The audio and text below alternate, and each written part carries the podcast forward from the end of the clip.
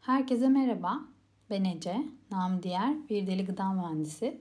Anlık Sohbetler 25. bölümü hoş geldiniz. Nasılsınız? Hani bazen bir işin olur yapman gereken. Örneğin benim eskiden böyle ödev yapacağım zaman ya da işte sınava çalışacağım zaman e, çok olurdu bu. Önce bir masamı toparlardım işte dağınık ne varsa. Sonra bakardım aa tozlanmış e bir toz alalım. Sonra oranın tozunu almışken şuranın da alalım falan derken böyle bir de bakmışsın böyle saatler geçmiş. Oturup çalışsan aslında belki bir saatte bitireceksin çalışmayı ama çalışmaya başlama aşamasını o kadar uzatırsın ki böyle başlayamazsın bir türlü. Ya burada aslında mesele başlamak istememek galiba. Çünkü başlamak istediğinde en pis ortamda bile harikalar yaratabiliyorsun. Bu da e, bir diğer mesele de zorunlu olması mesela hani yapmak zorundasın. Aslında belki zorunda olmasan kendi canının istediği bir anda kendi canının istediği şekilde içine sinecek bir modda yaparsın zaten. Yeni yılda en az 50 bölüm podcast kaydı yapmak diye hedef koymuştum ya. İçimden gelmiyor yapmak sanki. Hadi ilk hafta kendime izin verdim. İkinci hafta yavaş yavaş hedeflerime başlayacağım dedim. Mesela spora başladım bu hafta. Blog yazılarımı bile planladım, hazırladım, ayarladım. Böyle otomatik yayınlanıyor. Bu hafta tam 4 yazı yani. Aslında çalışma verimliliği açısından güzel bir hafta. Ama podcast için konu bulamıyorum desem. Yani var aslında anlatmak istediğim birçok konu tabii ki ama toparlayamıyorum olmuyor. Birbiriyle asla bağlantılı değil anlatmak istediklerim. İlla bağlamam gerekli mi onu da bilmiyorum. Tüm bu verimli çalışma ortamının yanı sıra aslında yoğun da bir hafta benim için. Koşturmacalı birçok açıdan da. Ya zaten genelde ben böyle sıkışık anlarda daha verimli çalışırım nedense. Bugün tam da buna benzer bir yazı okudum. Onu şimdi sizinle paylaşayım. Böyle böyle bölümde konuşacak konular oturur belki. Doğaçlama gidelim yine bakalım. Ee, Judith Malika Lieberman'ın Instagram sayfasında gördüm bu sabah bu yazıyı. Diyor ki dop dolu ve sıkışık yaşıyoruz ve bundan kurtulmak istediğimizi söylüyoruz. Boş zaman istermişiz güya. Kutsal bir günün bekleyişindeyiz. Saat çalmadan aydınlık bir odada uyandığımız bir gün. İlk hareket telefona bakmak olmayacak. Çünkü hiçbir yere yetişmemiz gerekmeyecek. Kalbimizi sıkıştırmak için pusuda bekleyen bir metre uzunluğunda yapılacaklar listesi olmayacak o gün ve bir sonraki ve bir sonraki. Deniyoruz da. İstifa ediyoruz. Daha yeşil, uzak yerlere taşınıyoruz. Ama gittiğimiz her yeri dolduruyoruz. Öğrenilecek, okunacak, tamir edilecek, mayalanacak, buluşulacak insan, eşya ve sorumluluklarla. Pandemiyi bile doldurmayı başardık. Tabii istiyoruz oynamayı, katılmayı, denemeyi. Kurtulmaya çalıştığımız tek şey fazlalık. O kadar zor olmaması gerek sanki. Yapmak istediklerimize bir sınır koymak, akciğerimiz kadar yaşamak. Gün bitse de nefes bitmesin. Sürdürebilir bir ritimde yaşamak neden bu kadar zor? Çünkü doluluk ve sıkışıklık bizi güvende hissettiriyor. Biliyorum ilk başta içimizdeki ses isyan eder. Ne? Tam tersi. Sıkışık hissettiğimde nefessiz, bitkin hissediyorum. Bu mu güven? Evet, yorgun ama güvende. Onu inkar ettiğimiz sürece dünyadaki meşgullük akımına kapılacağız. Güvende hissetmediğimizde hareketi hızlandırırız. Ancak güvende hissettiğimizde uçan kuşlara bakmak için dururuz. Ancak o zaman bir çay daha ya neden olmasın diyebiliriz. Sabah uyanıp telefonda 62 mesaj görünce hem sıkışık hem lazım hissediyoruz. Kalk kalk halk seni çağırıyor. Koşulacak çok yerin varsa yaşamın nihai hedeften yoksun bir süreç olduğunu hissetmeden atlatırsın o günü. Dipsiz boşluğun üstünden atlamış gibi. Dolu günlerde zamanın nereye gittiğini anlamadan kurtuluşa doğru ilerliyoruz. Peki ama gerçekten geniş, özgür, sıkışık olmadan yaşamaya hazırsak o zaman belirsizliklere rağmen güvende hissetmeyi araştırmamız gerek. Zor duygularla oturmak, onlarla oturmayı sevmek de rahatsız olsak da yine güvende hissetmek. Güvende hissetmek için belirttiğimiz şartları azaltmak. Zor biliyorum. Eh başarırsak ne kazanırız? Bir çay daha. Galiba benim de güvenli limanım sıkışık olmak. Ne zaman çok sıkışık bir programım olsa daha verimli oluyorum. Diğer türlü yayıyorum da yayıyorum. Kendime sürekli bir şeyler bulmaya çalışmam, bir koşturmaca yaratmaya çalışmam hep bundan. Sonra düşündüm. Hala daha düşünüyorum. Neden bu podcast için bir konu belirlemek bu kadar zor oldu bu sefer? Anlatılacak, biriken bu kadar çok şey varken hem de. Bazen öyle olur herhalde. Çok fazla anlatacak şey olduğunda nereden başlayacağını bilemezsin belki de. O yüzden konuyu biraz daha dolandıracağım. Bu ara yine e, Judith Malika Lieberman'ın Masal Terapi kitabını okuyorum. Ama kitabın başında diyor ki her gün bir masal oku ve sonundaki görevleri yap. İster rastgele bir sayfa aç o masalı oku ister sıradan. Ben sıradan okumayı tercih ettim. Zaten kısa kısa masallar. Şimdi e, size bugün denk gelen masalı okuyacağım. Masalın adı Ziyaretçi. Şehrin kapısında yaşlı bir çoban yanındaki genç çırağıyla bir kayanın üzerinde oturur. Bir yandan da büyük koyun sürüsünü gözler. Bir yandan mekanik el hareketleriyle pazarda sattığı süveter ve çorapları örermiş. Bir gün bir ziyaretçi gelmiş. Şehrin kapısında içeri alınmayı bekleyen erkeklerin yanında sıraya girmiş. Ama adam tereddütte görünüyormuş. Çobana yaklaşıp sormuş. Söyle bana yaşlı adam, bu şehri tavsiye eder misin? Buraya yerleşip küçük bir iş kurmayı düşünüyorum. Ama amacıma bu kadar yaklaşınca kalbime bir korku doldu. Bu şehrin insanları nasıldır? Onlara güvenebilir miyim? Geldiğin şehirdeki insanlar nasıldı diye sormuş çoban. Ah demiş adam. Hepsi yalancı, dolandırıcı, hırsız. Bu yüzden yeni bir yer arıyorum. Beni sürekli hayal kırıklığına uğratmalarından bıktım. Ne yazık ki yabancı. Bu şehrin insanları da aynı. En iyisi sen yoluna devam et demiş yaşlı çoban. Yaklaşık bir hafta sonra başka bir ziyaretçi şehir kapısından kabul sırasında çıkıp yaşlı çobanın yanına gitmiş. Söyle bana yaşlı adam, bu şehri tavsiye eder misin? Yerleşip küçük bir iş kurmayı düşünüyorum ama amacıma bu kadar yaklaşınca kalbime bir korku doldu. Bu şehrin insanları nasıldır? Onlara güvenebilir miyim?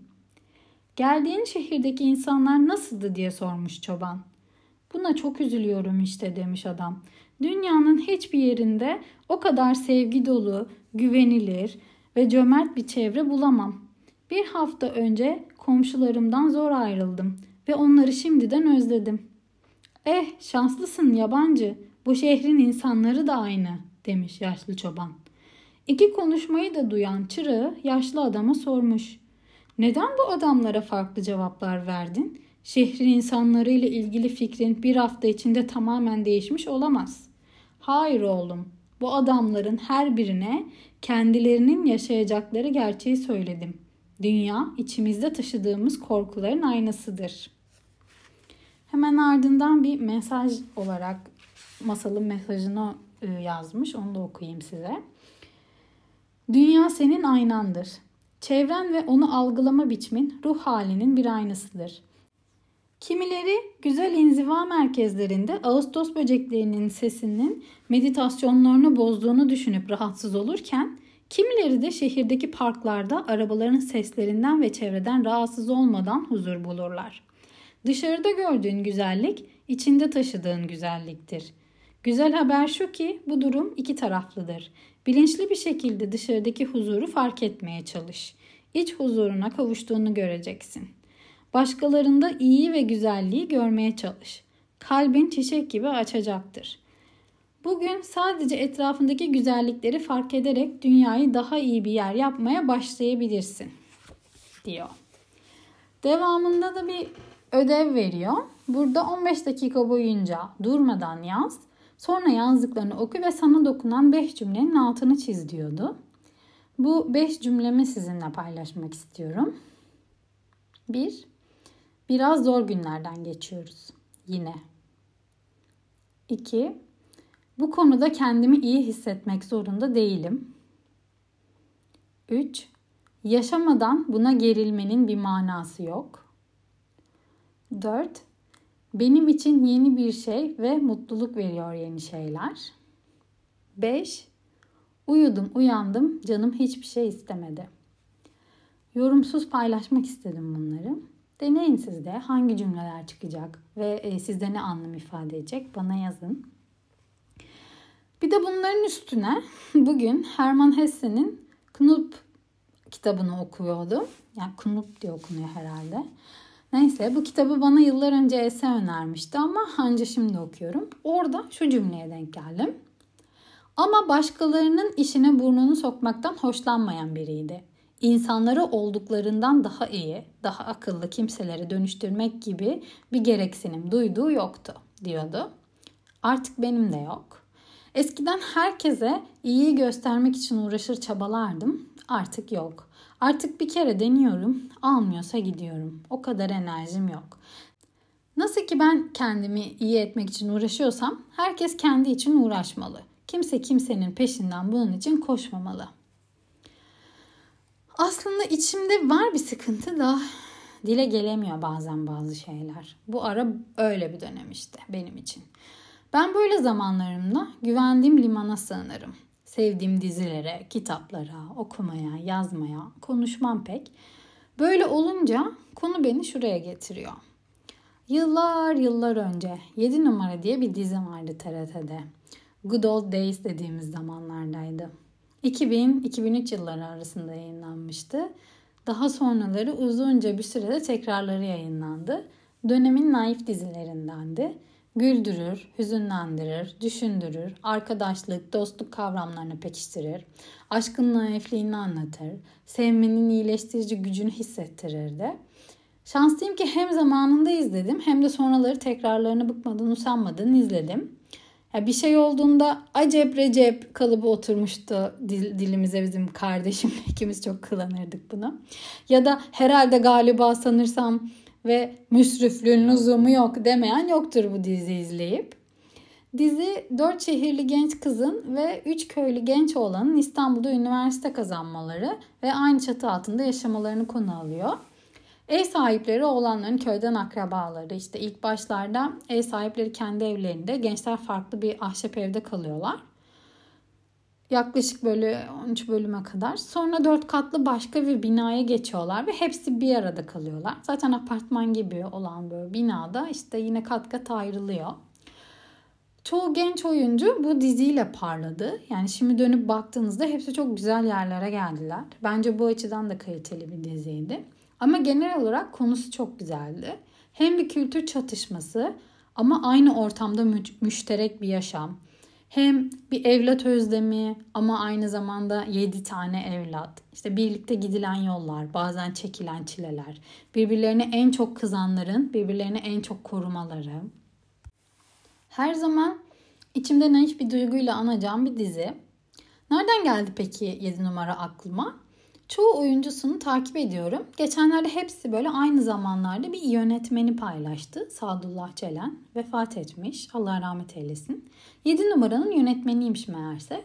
Tabi onunla ilgili videolar döndü bir sürü. Bir tanesi ilgimi çekti. 7 numara aslında 2002'de final yapmıştı.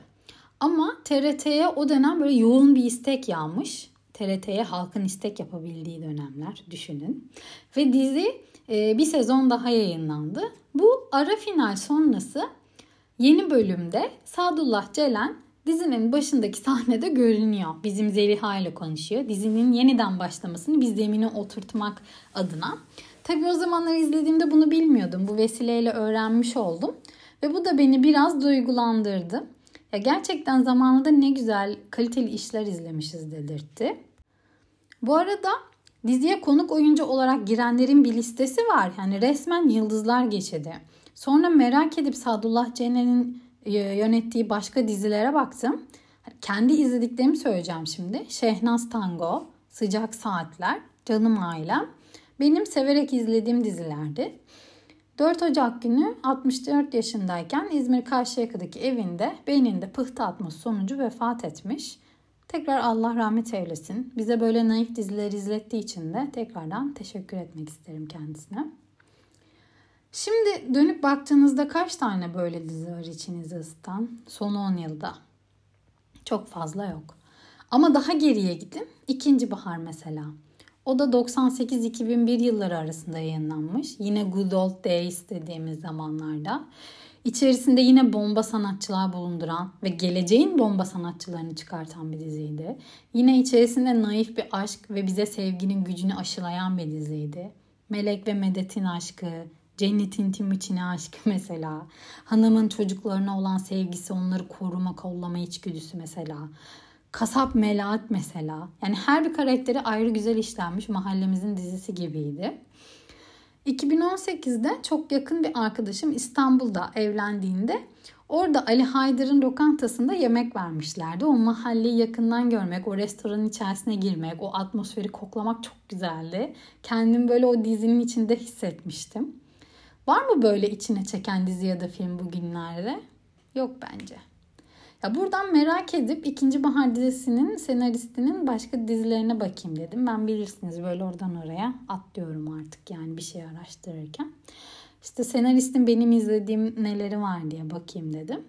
Kendisi aslında e, roman ve öyküleri de varmış. Sulhi Dölek. Hiçbirini okumamışım. Kendime ödev veriyorum. Edinip okuyacağım. Ve senaryosunu yazdığı bazı dizileri söylüyorum. Yine kendi izlediklerimi söyleyeceğim. Başka bir sürü var da. Yani izlemediğim için yorum yapamayacağım şimdi onlar hakkında o yüzden. Süper Baba ve Yabancı Damat. Yine bizlere sevgiyi aşılayan aile dizileri. Ya zaten Süper Baba denilince özellikle yaşıtlarım 90'larda çocuk olanlar yani illaki izlemiştir bir kıyısından köşesinden diye düşünüyorum. Bana bir masal anlat baba şarkısı yer etmiştir hepimizde.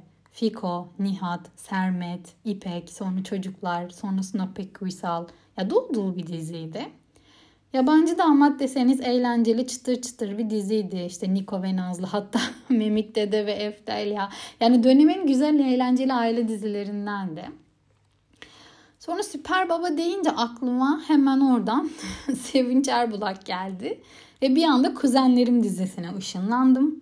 Üç kuzenin bir arada yine iki İkisi üniversite işte biri çalışmak için İstanbul'da aynı evde e, yaşadığı maceraların böyle olduğu bir dizi. Bu da çok güzel hem arkadaşlık hem de aile dizisiydi. Bu arada geçenlerde öğrendiğim bir bilgi.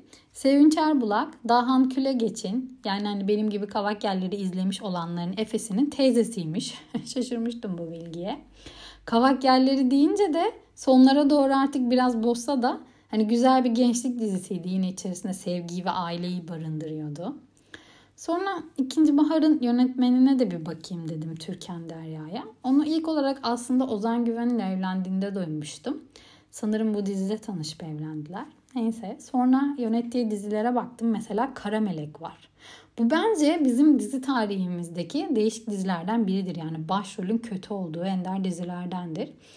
Ve bu dizi bir sürü muhteşem oyuncuyu bünyesinde bulundurur. Yine e, yönettiği efsane başka dizilerden bir tanesi de e, Türkan Derya'nın e, Yeditepe İstanbul. Yani Zuhal Olcay, Özgün Amal, Emre Kınay, Uğur Polat, yine Meral Okay ve daha bir sürüsü. Yine şahane bir kadro. Yine bir aile ve sevgi dizisi. Mesela Özgün Amal'ı ilk bu diziyle hatırlıyorum ben. Ama esas ee, çok da izlemediğim ama bildiğim hani Kurtlar Vadisi ile çıkış yaptığını biliyorum. Benim izlediğim dizisi mesela Merhamet. O dizinin konusu da çok güzel bir vurucuydu. Sonra oradan bir yan karakter var yani tam yanda diyemeyiz o da başrol sayılır en yakın arkadaşı Burçin Terzioğlu oynuyor.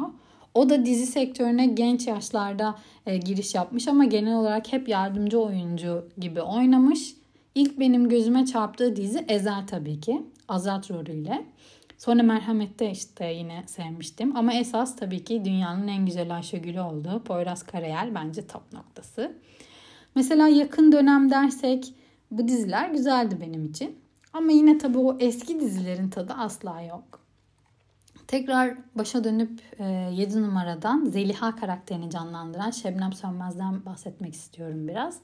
Ben onu ilk bir Demet Tiyatro'da Mücver abla olarak görmüştüm. Çok eğlenceli bir karakterdi ve mesela bence bizim döneme tiyatroyu sevdiren de bir işti bir Demet Tiyatro. Sonrasında birçok dizi, film ve tiyatroda oynadı, oynuyor ama ben de O yani e, Şebnem Sönmez üç karakter olarak kalbimde. Mücver abla, Zeliha ve Elveda Rumeli'deki Fatma. ve tabii e, 7 numara dizisinin White Emmisi Engin Alkan. E, size benim de yeni öğrendiğim ve düşününce aa hakikaten o dediğim bir bilgi. Şirinler çizgi filmindeki Şirin Baba'nın sesi meğerse Engin Alkan'mış. Bu bilgiyi öğrenince çocukluğuma döndüm ve mutlu oldum aslında yani böyle her gün onu dinleyerek büyümüşüm meğer. Kendisi tabii ki şahane bir tiyatro oyuncusu olmasının yanı sıra sevdiğimiz dizilerde falan da oynamış ama baktım şöyle bir benim izlediğim bir, bir tek 7 numara var. Bir de ilk ve son. O da yakın dönem işi zaten Salih Bademci ve Özgü Özpirinççi'nin. Bence ikisi de bu dönemin efsane oyuncularından araya sıkıştırayım bu fikrimi de. İlk ve son da enteresan ve güzel bir diziydi son dönem işlerinden.